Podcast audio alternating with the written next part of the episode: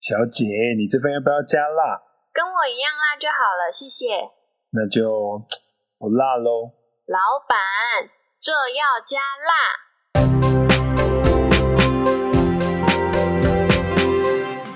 Hello，大家好，我是 Andre。Hello，大家好，我是夏琳。我昨天跟夏琳去吃一间大名鼎鼎的网红店，我们现在就来访问一下夏琳，你觉得那一间店的口味吃起来怎么样呢？好吃是好吃啦，但是我昨天吃完后立刻回家拉肚子。我在怀疑是不是你肉没有烤熟。我只能用一句话来安慰你：人生自古谁无死，谁能大便不用纸？如果你都不用纸，莫非你是用手指啊？用手指？Angie，你看到我的白眼快翻到后脑勺了吗？你不要用你的干话模式来掩饰你肉没烤熟的事实哦！你害我肚子长寄生虫了怎么办？不是，我该烤熟的肉我都有烤熟，我不该烤熟的肉我也一起把它烤熟了，我只差没烤焦而已，好吗？什么是该烤熟的肉你都烤熟，不该烤熟的肉你也烤熟了，都是肉，这些有什么区别吗？当然有差啊。你去吃牛排的时候，会听到 waiter 跟你说：“小姐，你要几分熟？”但你去吃伊比利猪的时候，你不会听到服务生问你：“小姐，你的伊比利猪要几分熟？”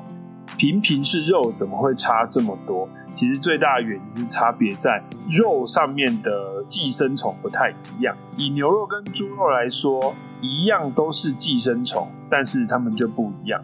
牛肉身上的寄生虫叫做牛肉绦虫。那猪肉身上的寄生虫叫猪肉绦虫，那它们两个绦虫差别在哪里？差别在有没有钩？不是差别在名字吗？一个叫牛，一个叫猪。不是不是，猪肉绦虫呢，它的尾巴就是它的其中一端是有钩子的，所以它会勾在你的大肠壁上，它就会肆无忌惮的住在你的身体里面，吸收你身体里面的养分。赶也赶不走，就有点像是有一个人闯进你家，赖着不走了，霸占你家的资源，你想把他赶走，却无能为力。那牛肉絛虫因为它身上没有钩，所以它基本上不容易附着在你的大肠壁上，感染的几率就会比较小，比起猪肉绦虫。那寄生虫的历史其实追寻到我们的祖先一辈就开始了。我们祖先一辈在野外那个欧啦欧啦打猎的时候，那在野外抓到猎物，假设夏琳，你今天是原始人头目，你抓到猎物，你会想要把它带回去部落给大家分享，但是因为路途遥远，搞不好你追一只猎物追了很远，然后又没有冰箱，又没有什么交通工具，你觉得你要怎么样对待那只猎物呢？你忽然问我，我变成原始人的时候，我要怎么对待那只猎物？我满脑子只有想到沙威玛耶。你说把它串起来烤一烤吗？对啊，而且可以放很久啊。对啊，只要沙威合不死，就可以一直长出新的沙威玛。不是啦，不是，是因为在古代的时候，原始人抓到猎物的时候，其实就会尽快的把它烤来吃，或风干变肉干带回去部落给大家吃，因为可以节省很多搬运猎物的体力，再加上这样比较不会被袭击。那在烤制的过程当中，其实难免就会吃到生肉，所以寄生虫从我们祖先的时代开始，哎、欸，就会像高中生的男生一样，随之就想要钻进人家身体里面，这样很泰哥哎。但是原始人有这么文明，会用火了吗？你在小看我们的祖先吗？难道你不你没有听过一句成语叫“已知用火”吗？从我们的祖先那一辈起就已知用火了，好吗？讲到胎哥，这就是很重点的地方。如果今天这一只小猪、小牛长大的环境是野外环境，就容易受到寄生虫的感染，那我们就会作为最后宿主被寄生虫感染。那如果今天小猪、小牛是健健康康在牧场长大，干干净净的饲料，干干净净的水，那感染寄生虫的小猪、小牛长大之后就可以被我们安心宰来吃啦。像伊比利猪，为什么有些等级的伊比利猪是有分熟度的？就是因为伊比利猪长大的环境是经过严格把关，吃的饲料、喝的水都是精挑细选过的。搞不好小猪猪也听莫扎特长大。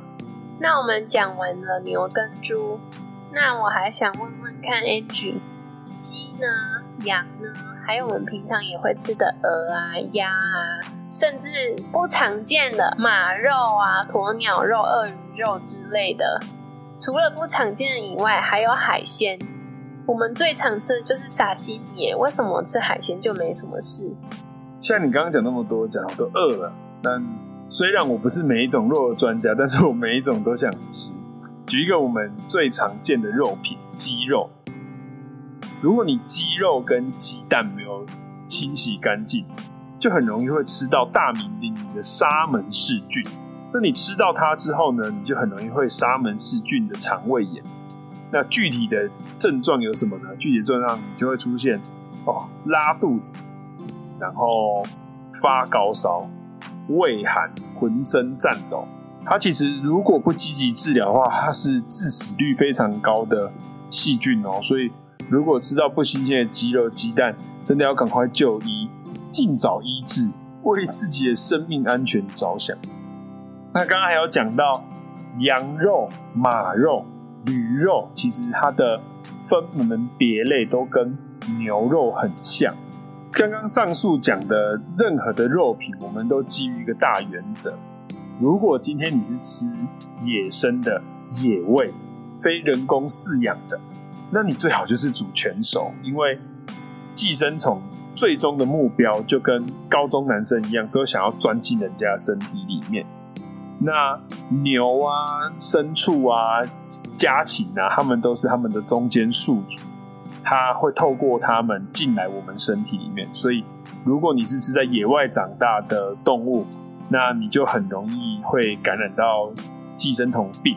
所以讲了这么多，大家一定要记住一个原则：来路不明的东西煮熟就对了。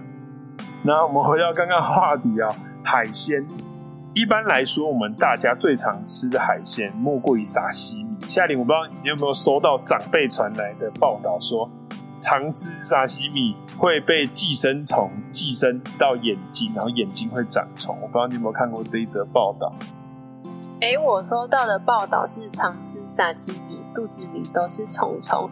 然后我家长辈还因此吓到，一直警告我说，我以后都不准再吃沙西米了。其实这一则报道都有有经过查证，就是该医学中心并没有做出这样子的声明跟研究，纯粹就是不实讯息。那虽然吃到不新鲜海鲜容易会肠胃炎，但是我们也要在这边跟大家说明一下。那那篇报道里面讲的寄生虫叫做海兽胃线虫，那它本身是一种治愈型的疾病，就是基本上你只要不舒服的两到三周就会消失，并不会出现报道里面讲的眼睛长虫、肚子长虫的现象。那最好还是要经过充分加热啦。虽然它是会自己治愈的疾病，但是不舒服。或者是疑似吃到什么不干净的东西，我都还是一律建议打包带走送急诊啦，不要自己当医生，自己评估自己得了什么病，延误医疗时机，反而得不偿失。讲到海鲜，还有一个需要注意的地方，就是夏琳，你有吃过烤生蚝吗？我不敢吃生蚝，哎，为什么？生蚝明明就超好吃的。因为生蚝有一个很恶心的味道。我只能说你不要毁。生蚝明就超好吃的，虽然生蚝吃到不新鲜的也很容易会急性肠胃炎，但生蚝还有一个小小的问题哦，就是如果在处理生食的甲壳类，包含虾子、螃蟹，或者是我们刚刚讲的生蚝，手部如果被这些食品划伤或刺伤了，很有可能会感染海洋弧菌。那海洋弧菌的话呢，一般人其实没有那么容易会引起严重的并发症。但是如果你是有肝炎、糖尿病等等慢性疾病的朋友，就会很容易因为感染海洋弧菌引发的一系列的感染，然后最后会很危险，有可能会败血症。那为了避免海洋弧菌，都会建议在处理海鲜类食材的时候，都要戴上手套来处理，才不会说呃一不小心感染海洋弧菌。那我最爱的蛤蜊呢？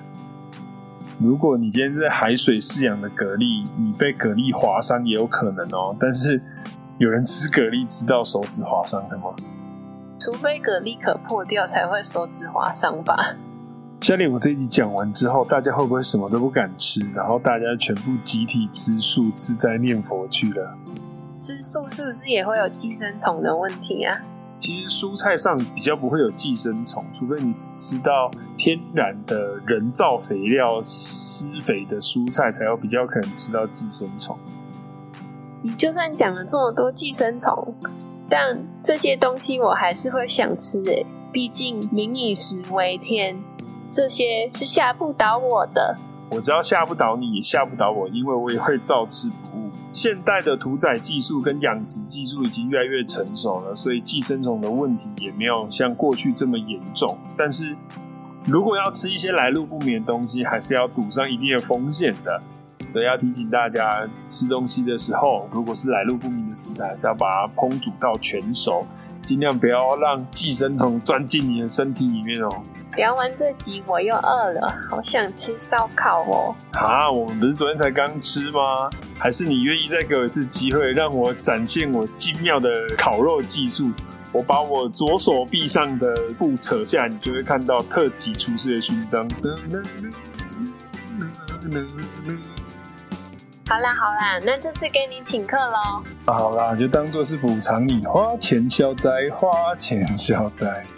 我们这集到这边就结束喽。如果喜欢我们的 Podcast，可以给我们五星好评。如果还有想知道其他的问题，也可以在底下留言告诉我们哦。我是夏琳，我是 Andre，大家拜拜。